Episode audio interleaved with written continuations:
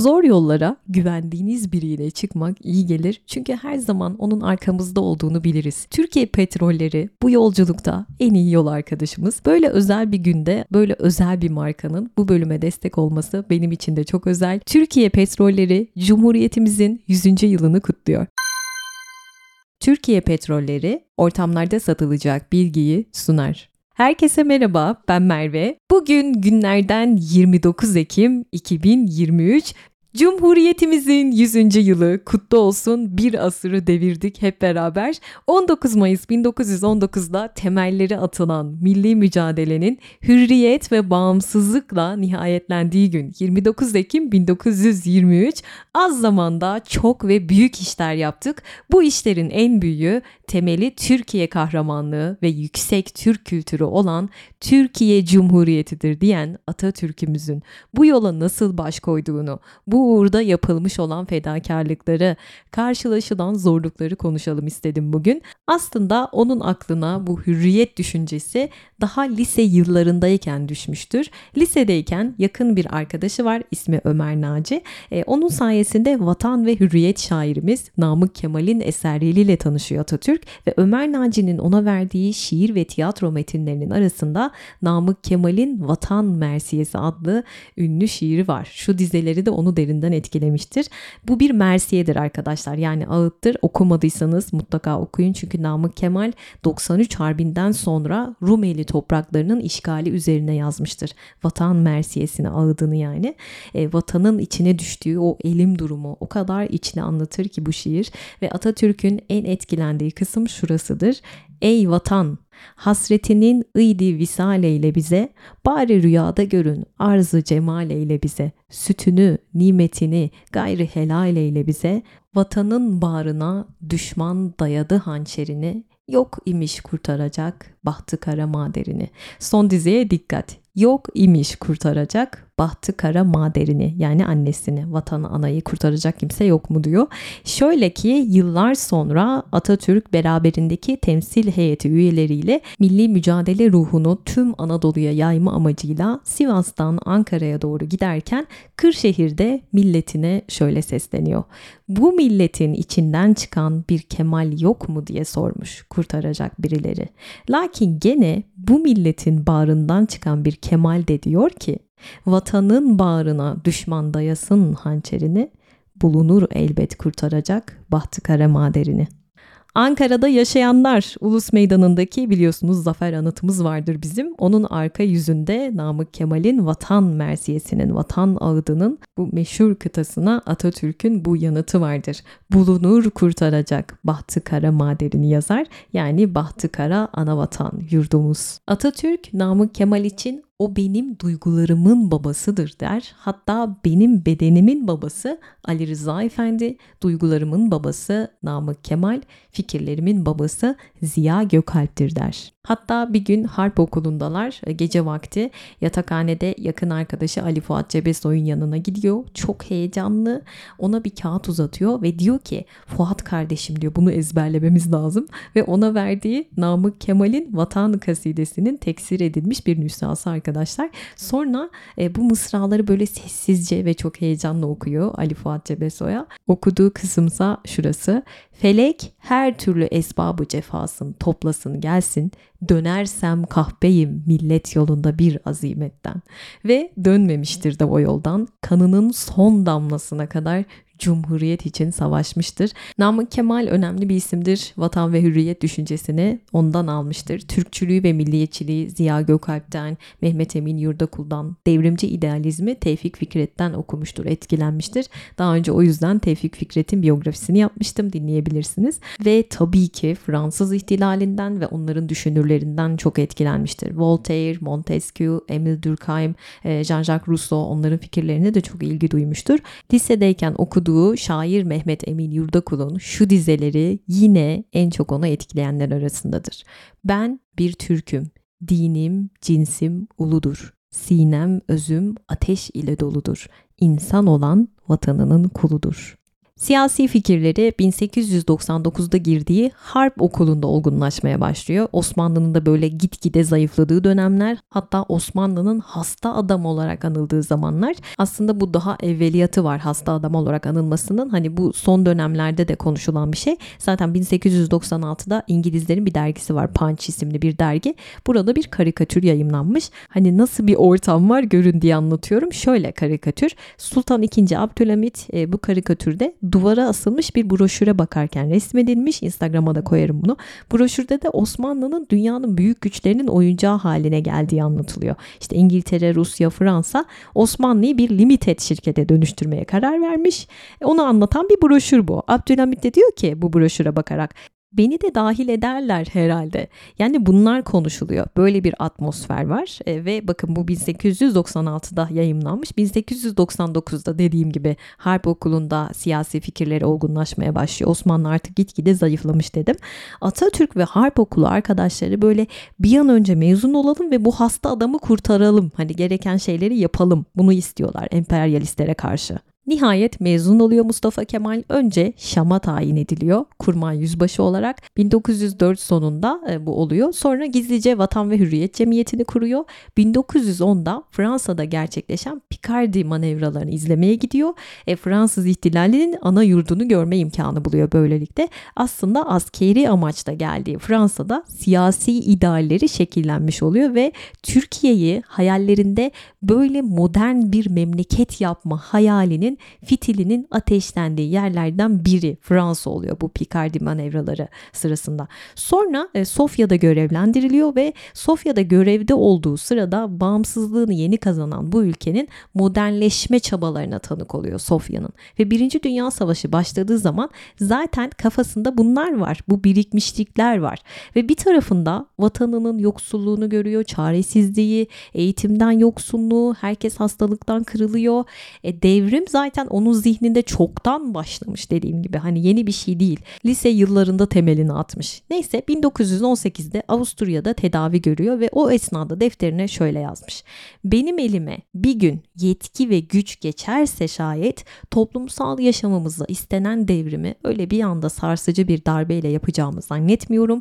Zira ben bazıları gibi halkı ve ulemayı yavaş yavaş benim görüşlerim düzeyinde görmeye ve düşünmeye alıştırarak bir devrim yapılabileceğini kabul etmiyorum. Böyle bir davranışa ruhum karşı çıkıyor. Bunca yıl yüksek öğrenim gördükten sonra toplumsal ve uygar yaşamı inceledikten ve özgürlüğü tatmak için bir ömür harcadıktan sonra neden ben onların konumuna ineyim? Onları kendi düzeyime çıkarırım. Bence burası çok önemli. Neden ben onların konumuna iniyorum? Onları kendi düzeyime çıkarırım diyor bakın. Yani halkı eğitmek için o verdiği çaba. Şimdi anlıyor musunuz sebebini? Şimdi ben onlar gibi değil, onlar benim gibi olsunlar diyor. Ancak şu da var ki bu konuda incelemeye değer bazı noktalar var. Bunları iyice kararlaştırmadan işe başlamak yanlış olur. İşte bu satırları Samsun'a çıkmadan bir sene önce yazıyor. 1918'in Temmuz ayında yazmıştır. Birinci Dünya Savaşı sonunda sonra zaten 30 Ekim 1918 Mondros Mütarekesi imzalandı biliyorsunuz. İtilaf devletleri ile Osmanlı arasında. Mondros demek Türk İmparatorluğu'nun Avrupa topraklarından tamamen itilmesi demek. Akdeniz ve Karadeniz üzerindeki bağlantımızın kopması, uluslararası kuvvetlere geçmesi demek. Ve o maddeleri bir hatırlatmak istiyorum. Ne diyordu? Bütün tersaneler teslim edilecek. Donanmalar da bu tersanelerle birlikte bağlantı altına alınacak. Mevcut askeri kuvvetler terhis edilecek. Sadece asayiş için olanlar kalacak. Asayiş için devleti aliyenin bölgeleri itilaf devletlerinin işgaline bırakılacak. Buraya dikkat. Eğer devlet gereken yerlerde asayişi sağlayamazsa müdahale imkanı olacaktır. Bakın Mondros maddeleri. Hükümet haberleşmeleri dışındaki telsiz ve kablolar İtilaf devletleri memurları tarafından denetlenecektir. İtilaf devletleri güvenliklerini tehdit edici bir durumla karşılaşırsa herhangi bir strateji noktasını işgal hakkına sahip olacaktır. Daha ne olsun? Bunlar Mondros. Daha çok madde var ama Mondros'un bizim için önemi çok büyük. Yani Osmanlı boğazlardaki hakim hakimiyetini kaybetti. Bu ne kadar önemli bir şey. E, Anadolu toprakları resmen işgale açık bir pozisyona sokuldu. Bunu bunu imzaladılar. Yani Osmanlı fiili olarak sona erdi zaten ve her cepheden, her taraftan savunmasız bırakıldı. Osmanlı lehine hiçbir madde yok Mondros'ta. Yani ipini çeken şeydir Mondros Osmanlı'nın Osmanlı'nın daha kolay işgali için bir zemin hazırlamaktı zaten niyet ve o da gerçekleşti zaten. Herkes pastadan bir pay almanın peşine düştü. Peki bundan sonra ne oldu onu hatırlayalım.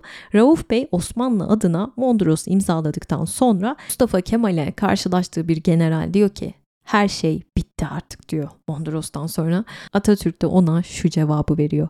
Bizim savaşımız ancak şimdi başlıyor. 4 senedir hemen hemen tüm cephelerde çarpışıp hiç yenilmemiş birinin sözüdür bu dikkat. 14 Kasım 1918'de Atatürk İstanbul'a geliyor ve Boğaz'da itilaf gemilerinin demir attığını görüyor. O sırada yanında yaveri Cevat Bey var ve ona dönüp diyor ki geldikleri gibi giderler. Bu sözünü bilirsiniz. Bu aslında Kurtuluş Savaşı'nın başlayacağını gösteren sözlerinden birisidir. Geldikleri gibi giderler. 14 Kasım 1918 ve bu olaydan 6 ay sonra 19 Mayıs 1919'da Samsun'a çıkmıştır. Atatürk'ün milli mücadelemizi başlattığı gün çok önemli bir gün ve bugün benim doğduğum gündür, doğum günümdür der. Onun için çok önemlidir, çok özeldir bugün. Ve 19 Mayıs 1919'da Mondros maddelerine dayanarak Yunan askerleri İzmir rıhtımına çıktı. İtilaf devletleri desteği ve korumasıyla tabii ki. Nutuk'ta 19 Mayıs 1919 gününü Atatürk şöyle anlatıyor. 19 Mayıs 1919 9 Genel Durum ve Görünüm Osmanlı Devleti'nin içinde bulunduğu grup 1. Dünya Savaşı'nda yenilmiş, Osmanlı ordusu her tarafta zedelenmiş, ağır şartları olan bir ateşkes antlaşması imzalamış. Bunları Atatürk yazıyor. Dünya Savaşı'nın uzun yılları boyunca ulus yorgun ve fakir bir durumda. Ulus ve ülkeyi Dünya Savaşı'na sokanlar kendi hayatlarının derdine düşerek ülkeden kaçmışlar. Ordunun elinden silahları, cephanesi alınmış ve alınmakta. İtilaf devletleri ateşkes hükümlerine uymaya gerek görmüyorlar. Birer bahane ile itilaf donanmaları ve askerleri İstanbul'da, Adana ili Fransızlar, Urfa, Maraş ve Antep İngilizler tarafından işgal edilmiş. Antalya ve Konya'da İtalyan askeri birlikleri, Merzifon ve Samsun'da İngiliz askerleri bulunuyor. Her tarafta yabancı subay ve görevlilerle özel ajanlar çalışıyor.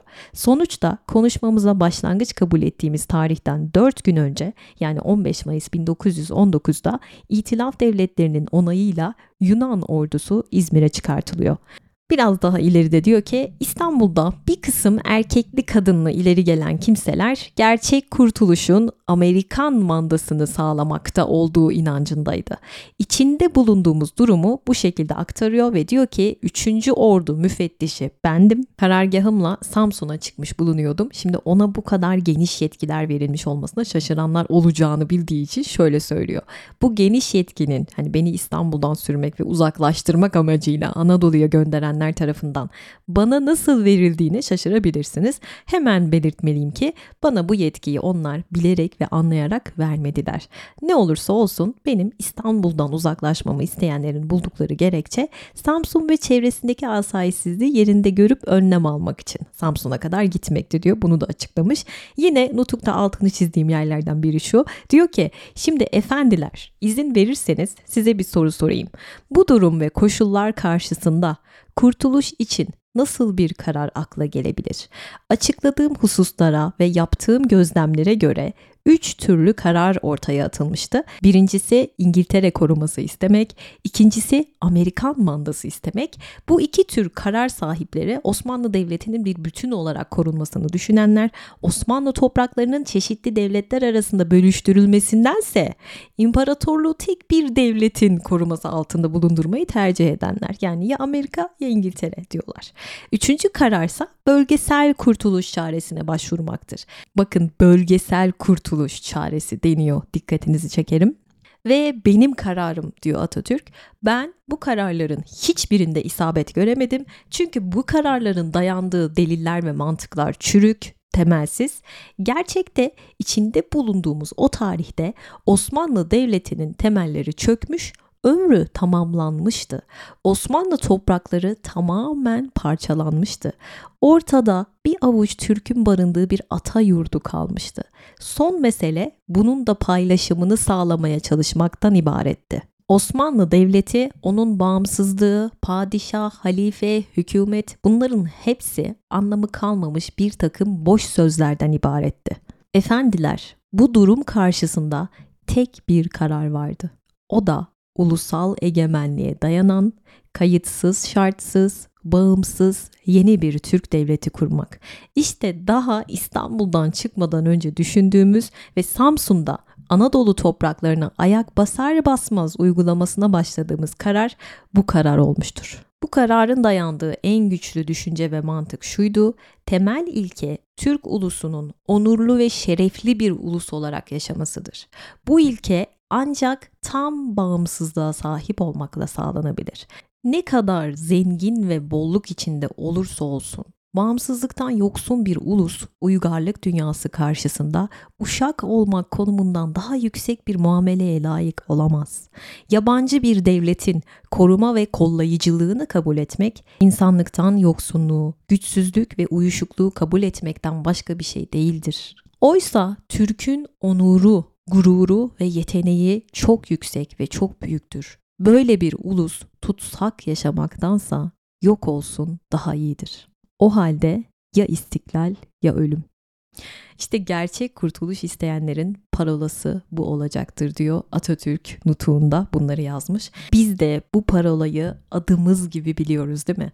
Atatürk bu zor yollara güvendiği kişilerle çıktı. Bin bir zorlukla kazandığımız o cumhuriyeti en çok güvendiği kişilere, gençliğe emanet etti, bizlere emanet etti. Onun değerlerini adı gibi bilenlere, ülkesine hizmet edenler, toplumu ileri taşıyanlara emanet etti. Türkiye petrolleri de onun değerlerini adı gibi bilenlerden, köklerinden gelen değerlerine sahip çıkarken yenilikçi vizyonuyla insana fayda sağlayacak kaliteli ve ulaşılabilir ürünler ve hizmetler sunarak ülkemizi ve toplumumuzu ileri taşıma gayesiyle akaryakıt sektöründe hizmet vermeye devam ediyor. Zor yollara güvendiğiniz biriyle çıkmak iyi gelir çünkü her zaman onun arkamızda olduğunu biliriz. Türkiye Petrolleri bu yolculukta en iyi yol arkadaşımız. Böyle özel bir günde böyle özel bir markanın bu bölüme destek olması benim için de çok özel. Türkiye Petrolleri Cumhuriyetimizin 100. yılını kutluyor. Atatürk gerçek kurtuluş isteyenlerin parolası ya istiklal ya ölümdür demiş nutuğunda. İşte Bandırma vapuruyla Samsun'a çıkışının, Kurtuluş Savaşı'nın fiili başlangıcının arka planında yaşanan bunlardı. Ülkemiz bu haldeydi. Dört bir yandan kuşatılmış derken Samsun'dan Havza'ya, oradan Amasya'ya geçti biliyorsunuz ve Havza'dayken söylediği şu söz çok anlamlı gelir bana. Hiçbir zaman ümitsiz olmayacağız çalışacağız, memleketi kurtaracağız demiştir. Bu süreçte halkın haline bizzat şahit oldu Anadolu'da.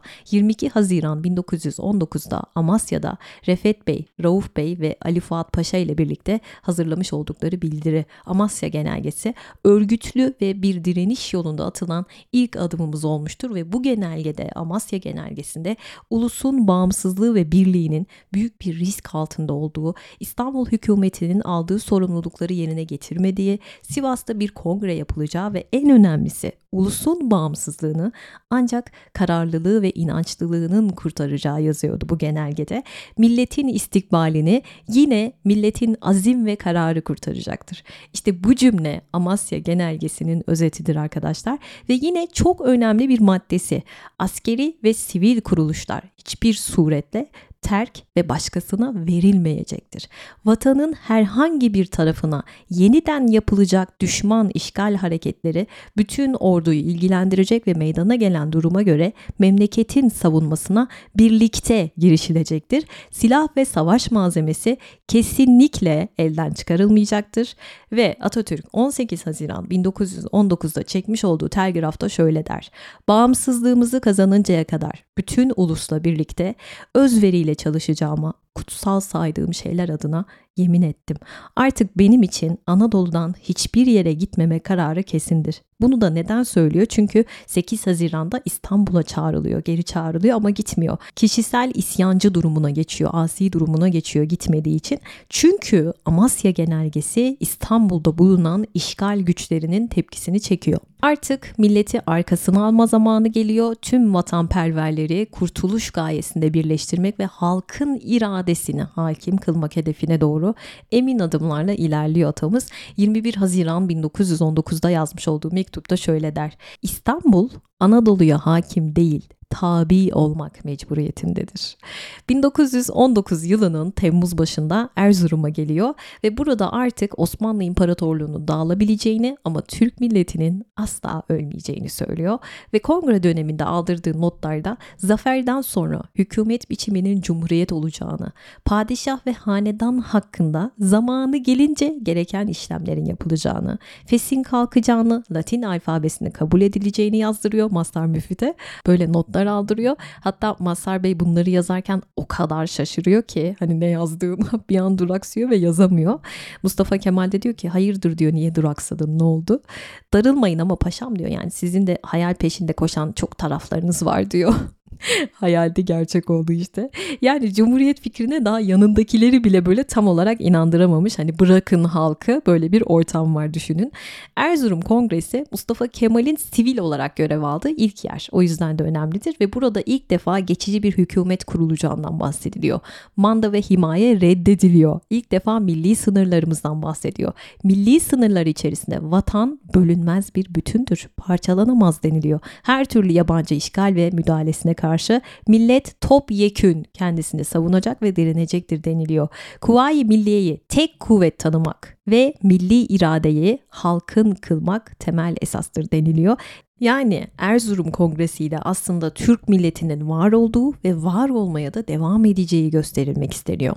Atatürk Erzurum Kongresi için diyor ki milletimizin kurtuluş umuduyla çırpındığı en heyecanlı bir zamanda fedakar sayın heyetimiz her türlü zahmete katlanarak Erzurum'da toplandı. Duygulu, asil bir ruh ve çok güçlü bir inançla vatan ve milletimizin kurtuluşuyla ilgili köklü kararlar alındı. Özellikle bütün dünyaya karşı milletimizin varlık ve birliğini gösterdi diyor. Erzurum Kongresi'nden sonra Eylül'de Sivas Kongresi için toplanıyorlar biliyorsunuz ve burada Erzurum Kongresi'nde alınan kararlar genişletiliyor. E, tüm ulusu kapsar bir nitelik kazanıyor. Sivas Kongresi Türkiye Cumhuriyeti'nin mihenk taşıdır arkadaşlar. 4 Eylül 1919, 11 Eylül 1919 tarihleri arasında alınmış olan kararlar.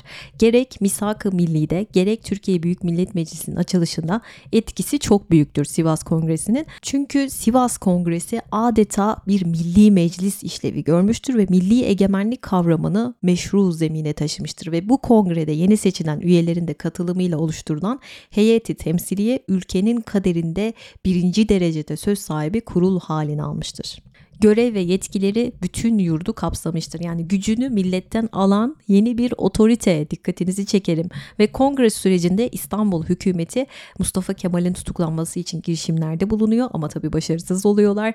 27 Aralık 1919'da ise Atatürk direnişi yönetmek üzere artık Ankara'ya geliyor ve sabah saatlerinden itibaren davullar ve zurnalarla karşılanıyor Ankara halkı tarafından. Heyeti karşılanıyor. Çankaya ve Dikmen tepelerinde hafızlar, ezan okuyorlar.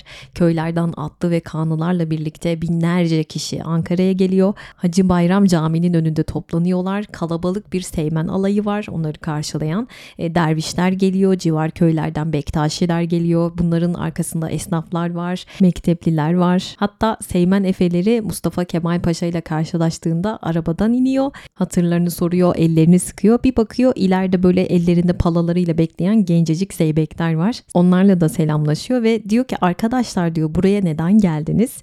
Efeler de diyor ki millet yolunda kanımızı akıtmaya geldik. Ve Mustafa Kemal Paşa diyor ki fikrinizde sabit misiniz? Seymen Efeler de diyor ki andolsun Mustafa Kemal Paşa var olun yiğitler var olun diye sesleniyor onlara. Halk yaşa sesleriyle alkışlarla etrafı çınlatıyor ve Mustafa Kemal Paşa hükümet konağında kendisine sevgi gösterisinde bulunan halkına diyor ki vatandaşlarım ne şu ne bu kuvvet bizi kurtarabilir. Bizi sizin gibi fedakar ve cesur halkımız kurtaracaktır.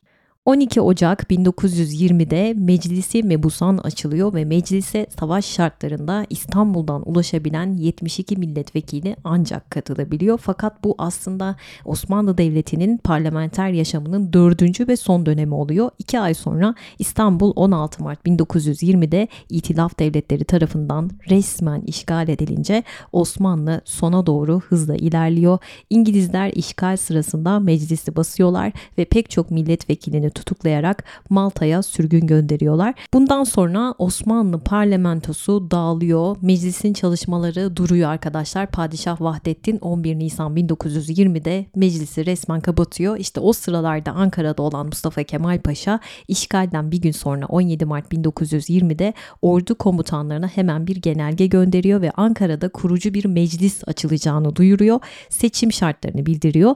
Ankara'ya ulaşan milletvekilleriyle yapılan görüşmeler son sonunda 23 Nisan 1920 Cuma günü meclis açılıyor ve o dönem Ankara'da toplanan Türkiye Büyük Millet Meclisi hükümeti, saltanatı ve hilafeti kurtarmak için geçici bir hükümet gibi bütün İstiklal Savaşı'nı, Kurtuluş Savaşı'nı meclis hükümeti olarak yürütüyorlar. 23 Nisan 1920'de Cumhuriyete ait ilk en önemli gelişme ve milli egemenliğe dayanan ilk meclisimiz açılıyor. Meclisin açılışı aslında o günden sonra kurulacak olan devletin e, rejiminin cumhuriyet olacağını gösteriyor. Yani cumhuriyet kelimesi fiili olarak kullanılmıyor ama varlığı da inkar edilemez. E, şartların uygunluğu bekleniyor arkadaşlar. Atatürk zaten açılış sırasında şöyle diyor. Efendiler millet bizi buraya gönderdi fakat ömrümüzün sonuna kadar kadar biz burada ve bu milletin iradesini ve hakimiyetini miras kalmış mal gibi temsil etmek için toplanmış değiliz diyor ve 24 Nisan'da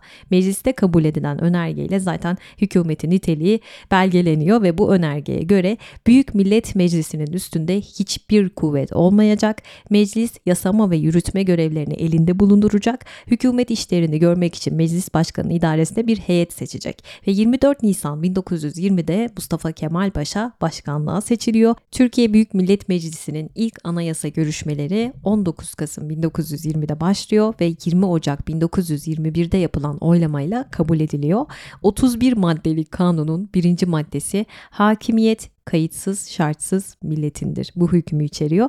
1921 Anayasası milli mücadelenin başından itibaren ortaya koyduğu ve savunduğu ilke ve değerleri açık bir dille ifade eden ilk belgedir arkadaşlar. Egemenliğin halka verildiğini ispatlayan ilk siyasal belgedir. Derken 1 Kasım 1922'de saltanat kaldırılıyor, padişahlık lağvediliyor, kişisel egemenlik tarihe karışıyor. Saltanatın kaldırılması milli mücadelenin başından beri süre gelen Ankara ile İstanbul arasındaki o çekişmenin, o mücadelenin Ankara lehine sonuçlanışının belgesidir ve saltanatın kaldırılmasıyla Cumhuriyet'in önündeki en büyük engellerden biri kalkıyor. 1 Nisan 1923'te 1. TBMM seçimleri yenileniyor ve TBMM'nin ikinci dönemi 11 Ağustos 1923'te açılıyor. 24 Ağustos 1923'te Lozan Barışı'nı 2. TBMM imzalıyor ve 9 Eylül 1923'te Cumhuriyet Halk Fırkırası kuruluyor. 13 Ekim'de Ankara'mız başkent ilan ediliyor. Ve sonra 29 Ekim 1923 Cumhuriyetimizi resmen ilan ediyoruz. O günden bir gün öncesine gidiyoruz arkadaşlar şimdi. Nutuk'ta Atatürk şöyle anlatıyor. Diyor ki yemek sırasında yarın Cumhuriyeti ilan edeceğiz dedim. Hazır bulunan arkadaşlar derhal düşünceme katıldılar. Yemeği bıraktık ve o dakikadan başlayarak hareket şekli hakkında kısa bir program belirledim ve arkadaşları görevlendirdim. İşte o gece İsmet Paşa ile birlikte Cumhuriyet'in ilanı kanununa ilişkin tasarıyı hazırlıyorlar. Beraberce bir kanun taslağı hazırlıyorlar ve bu taslakta 20 Ocak 1921 tarihli Teşkilat-ı Esasiye Kanunu'nun devlet şeklini belirleyen maddelerini şu şekilde şekilde değiştiriyor. Birinci maddenin sonuna Türkiye Devleti'nin hükümet şekli cumhuriyettir cümlesini ekliyor. Üçüncü maddeyi Türkiye Devleti Büyük Millet Meclisi tarafından yönetilir. Meclis hükümetin bulunduğu yönetim dallarını bakanlar aracılığıyla yönetir ve Teşkilat-ı Esasiye'nin 8. ve 9. maddelerini değiştirip açıklığa kavuşturuyor. Ve 29 Ekim 1923 günü Cumhurbaşkanı seçimi için meclis oyuna başvuruluyor. Seçim oylamasına 158 kişi katılıyor ve Atatürk 158 üyenin oy birliğiyle seçiliyor arkadaşlar ve seçimden sonra mecliste şu konuşmayı yapıyor. Önce seçimden dolayı teşekkür ediyor ve sonra efendiler yüzyıllardan beri doğuda haksızlığa ve zulme uğramış olan ulusumuz Türk ulusu gerçekte yaratılıştan sahip olduğu özelliklerden yoksun kabul ediliyordu. Son yıllarda ulusumuzun fiili olarak gösterdiği yetenek, eğilim ve kavrayış kendi hakkında kötü düşüncede bulunanların ne kadar aymaz, ne kadar gerçeği görmekten uzak, görünüşe aldanan insanlar olduğunu pek güzel kanıtladı. Ulusumuz sahip olduğu niteliklerini ve yeterliliğini devletinin yeni adıyla uygarlık dünyasına çok daha kolaylıkla göstermeyi başaracaktır.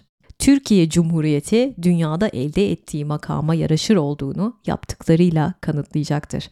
Arkadaşlar bu yüce kurumu var eden Türk ulusunun son 4 yıl içinde kazandığı zafer bundan sonra da birkaç katı olmak üzere belirecektir.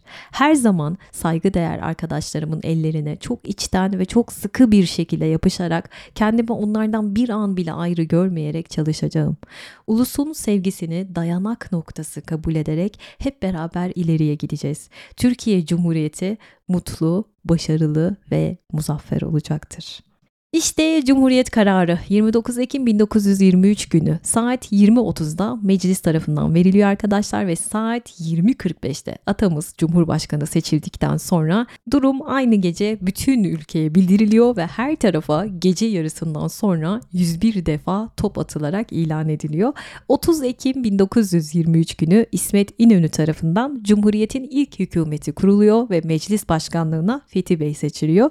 Cumhuriyet'in ilanı bütün ulusça sevinçle karşılanıyor ama İstanbul'da bazı kişiler ve birkaç gazete olumsuz eleştirilerde bulunmuş hatta demişler ki böyle bir hak padişahlara bile verilmedi. Şimdi o hak Cumhurbaşkanına mı verildi denilmiş. Atatürk de nutuğunda der ki en hafif rüzgardan bile korunması gereken yeni doğmuş yavrunun yani Cumhuriyet'in onu beslediğini söylenenler tarafından bu şekilde hırpalanması doğru mudur? Ve bazı gazetelerde şöyle yazmış. Efendiler devletin adını taktınız. İşleri düzeltebilecek misiniz? Tek dilek devlet ve ulusa yararlı işlere başlanmasıdır. Eğer dün ilan edilen Cumhuriyet'in ileri gelenleri ve onlara bağlı olanlar bunu yapabileceklerinden eminseler biz de kendilerine öyleyse Cumhuriyetiniz kutlu olsun efendiler deriz yazmışlar. Yani bir dolu alaylı yorumla karşılaşıyorlar. Cumhuriyet'in ilanından sonra gördüğünüz gibi hiç de kolay olmamış. Lozan Barış Antlaşması'ndan sonra yani 24 Temmuz 1923 sonrası Mustafa Kemal özel kaleminde memur olan ve kişisel güvenini de kazanmış olan Hasan Rıza Soyak'ı çağırıyor yanına ve ona birkaç küçük kağıt parçası veriyor. Şöyle diyor. Bunları al. Bunlar müsvedde halindeler. Yazılar biraz karışık dikkat et. Eğer okuyamadığın, anlayamadığın bir yer olursa bana sor diyor.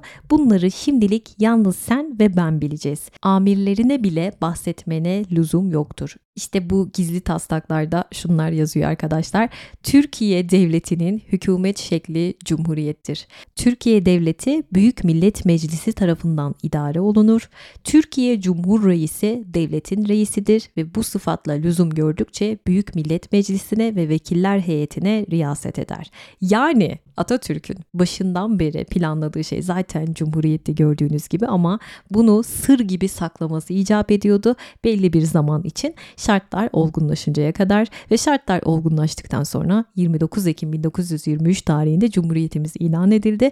Aslında ilan edilen Cumhuriyetimizin yıl dönümüdür. Çünkü milli mücadele sırasında ve daha öncesinde Atatürk'ün kafasında Cumhuriyet hep vardı lise yıllarından beri. Fakat fikir ve ideal olarak kalmak durumundaydı bir süre. Dankworth Rostov'a göre bir siyaset bilimci ve sosyoloji profesörüdür. Mustafa Kemal en başından beri direniş hareketini padişahın dışında padişahı dikkate almadan ve nihayet padişaha karşı örgütlemiştir. Eskiden Osmanlı orduları din ve devlet uğruna savaşa girmişlerdi. Kemalist ordular ise vatan ve millet uğruna dövüşmekteydiler. Ağırlığın buraya kaymış olması daha o zamandan Cumhuriyete gidişin bir belirtisi sayılabilir demiş. Atatürk'ün çalışma arkadaşlarından Dışişleri Bakanlığı da yapmış bir isim Şükrü Kaya bu konuda şöyle söylüyor.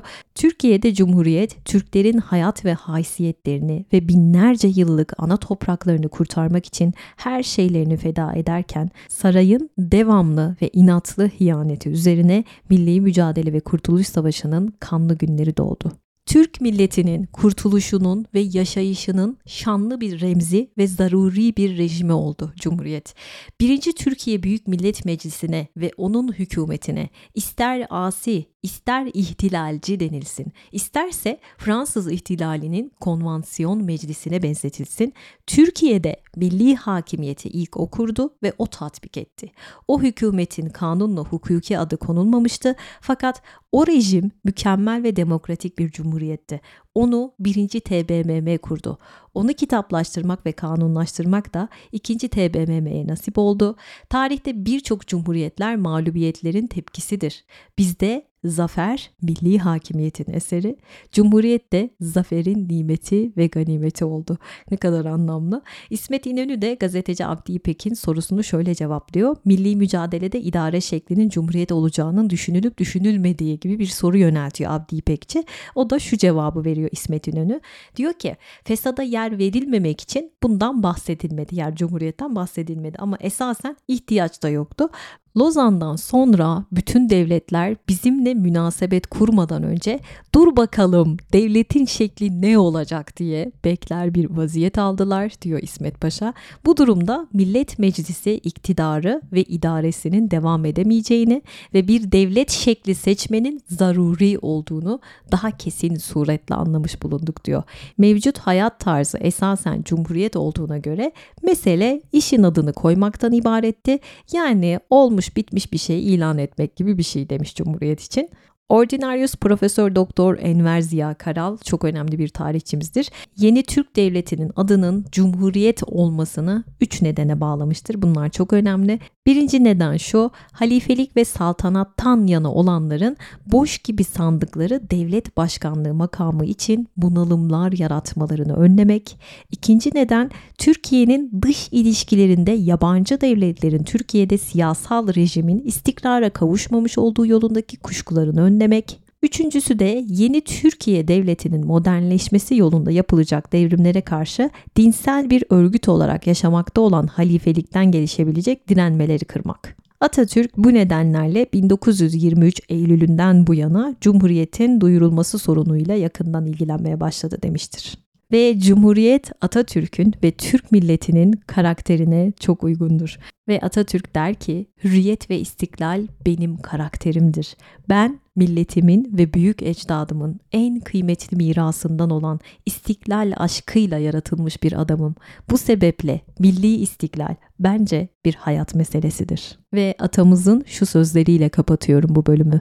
Benim naçiz vücudum elbet bir gün toprak olacak. Ancak Türkiye Cumhuriyeti ilelebet payidar kalacaktır. Birinci vazifemizi asla unutmayalım. Cumhuriyetimizin 100. yılı tekrar kutlu olsun. Türkiye Petrolleri ortamlarda satılacak bilgiyi sundu. Bugün Cumhuriyetimizin 10. yılını doldurdum. En büyük bayramdır. Kutlu olsun.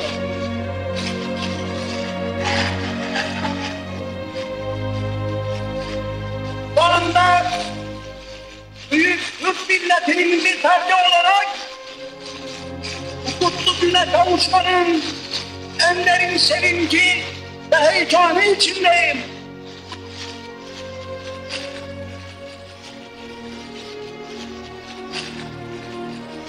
Yurttaşlarım az zamanda çok ve büyük işler yaptık. İşlerin en büyük temeli Türk kahramanlığı ve yüksek Türk kültürü olan Türkiye Cumhuriyeti'dir.